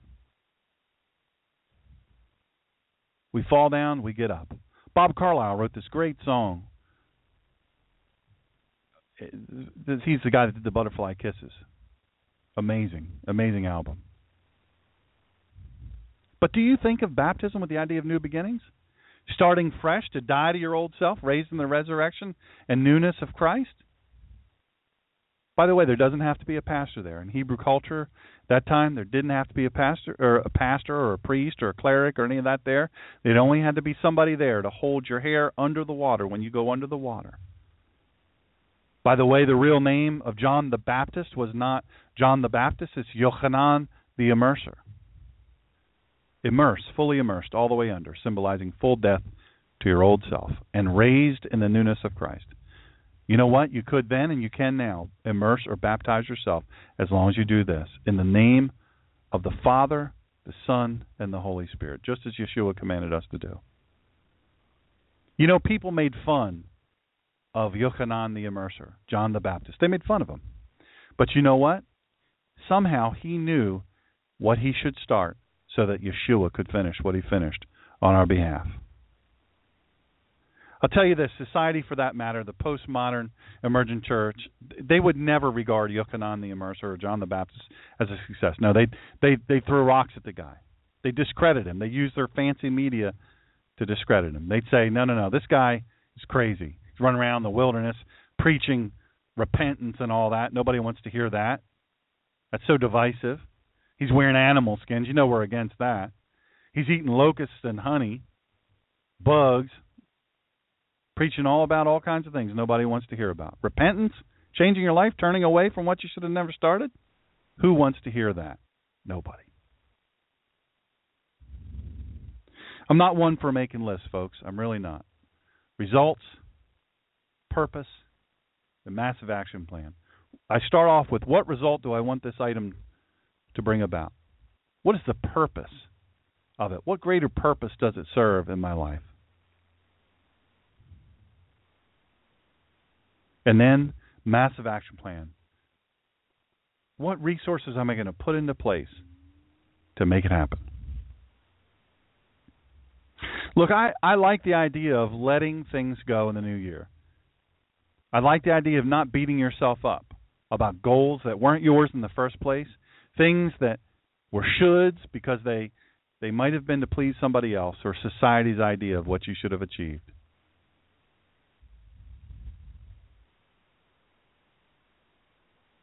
We fall down and we get up.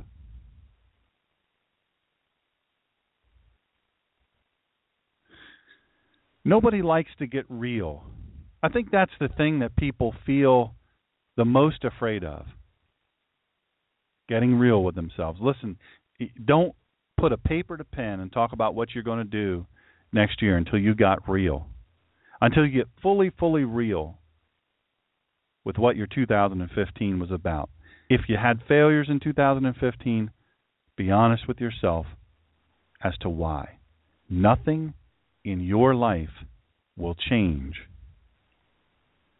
until that happens. Look, I appreciate the challenge that life brings. I, above all people, every day is a struggle for me.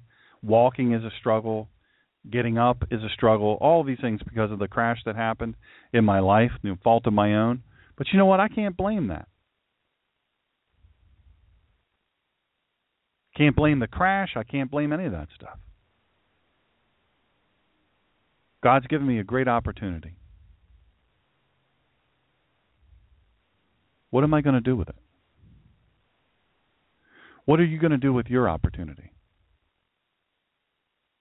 My suggestion is before you do anything, get real with yourself and then get real with God so that when you start 2016 facing all of what we have to face in 2016, you face it real. You face it up front. And then you ask God, what would you have me to do this year?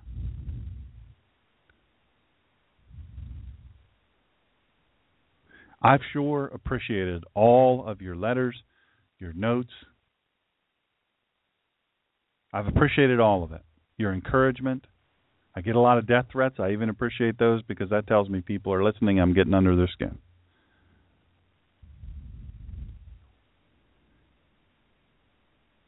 I encourage you to share this broadcast with people in your listen, you have the link. Capture the link, capture the Ninja Pastor, go to the blog section of the ninjapastor.com and share it. Help me make this show a difference difference maker in the world in 2016. I'll do everything I can to make it worth your while. God bless you. And I'm looking forward to a great 2016. Thank you for listening.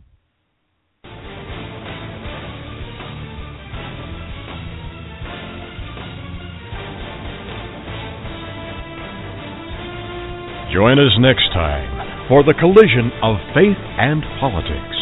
And please follow this show at www.blogtalkradio.com forward slash The Ninja Pastor. And follow Dr. Shawn on Twitter at The Ninja Pastor and on Facebook at www.facebook.com forward slash God and Country Radio and at www.drshawngreener.com. In the meantime, Dr. Shawn will be fighting for you and for this great country. Thank you for joining in this fight.